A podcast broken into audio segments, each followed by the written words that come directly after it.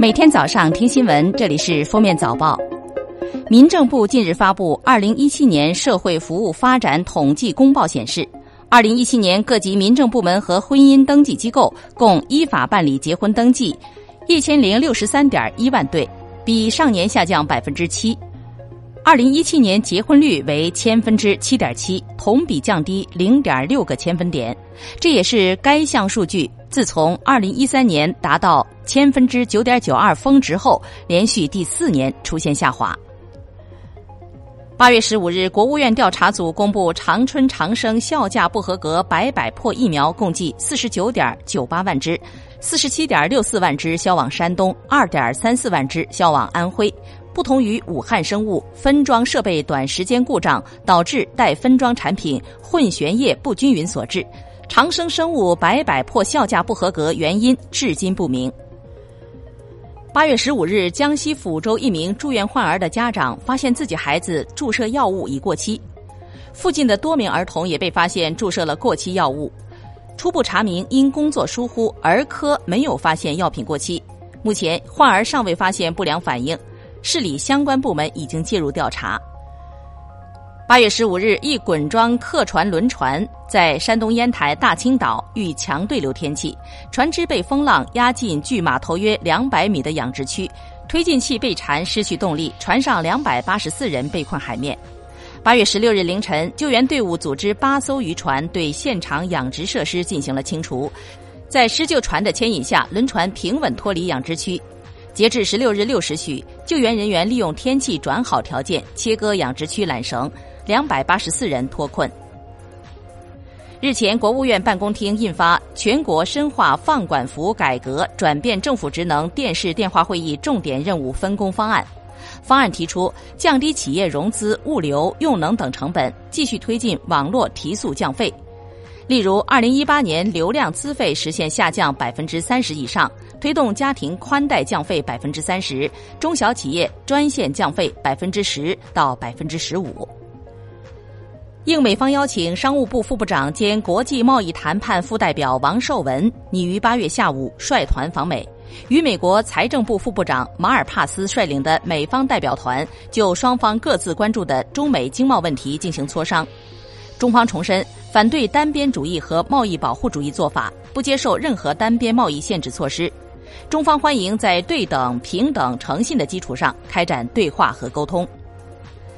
继支付宝、微信扫码坐公交后，郑州银联支付乘公交也来了。由中国银联和郑州市公共交通总公司共同合作的银联移动支付乘公交项目将于二零一八年八月十七日正式上线。这标志着移动支付便民示范工程建设在河南省交通领域取得了又一重大突破。据了解，目前银联移动支付应用已覆盖郑州市三百四十二条公交线路和近七千台公交车。集体土地建设用地使用证上的名字错了一个字，需要村委会、派出所、国土资源管理所开具证明才能改正。七月二十三日、二十四日，村委会、派出所相继开了证明。未拿到安乐国土资源管理所的一纸证明，李乃甫和老伴儿跑了二十多天，依然没有结果。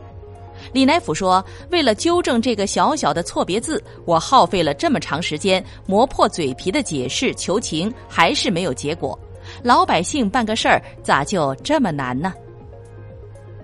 港澳台居民居住证申领办法将于九月一日正式实施。办法规定了港澳台居民居住证的申领条件、证件功能、持证人权益。证件制作、申领程序、法律责任等方面内容，为港澳台居民申领居住证提供了法律依据。符合申领条件的港澳台居民，根据本人意愿，可以申请领取居住证。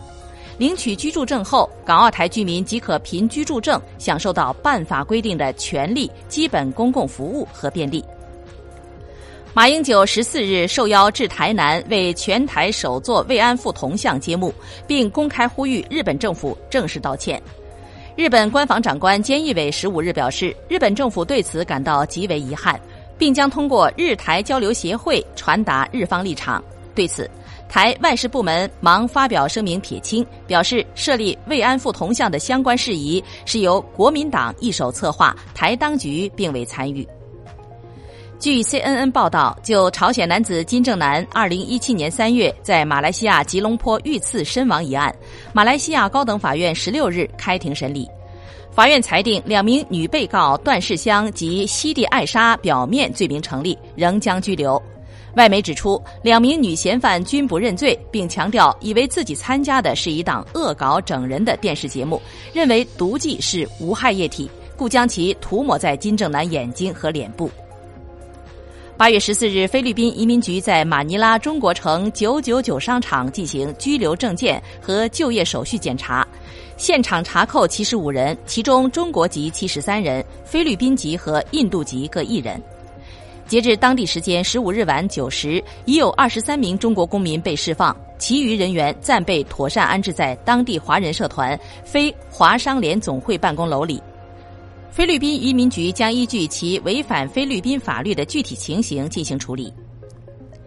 美国宾夕法尼亚州最高法院十四日发布近九百页的大陪审团报告，指出，该州过去数十年间共三百多名天主教神父对一千多名儿童实施性虐待，部分案情细节骇人听闻。事发后，教会大多采取包庇态度，一些涉事神父非但没有受到处罚，反倒升职。感谢收听今天的封面早报，明天再见。本节目由喜马拉雅和封面新闻联合播出。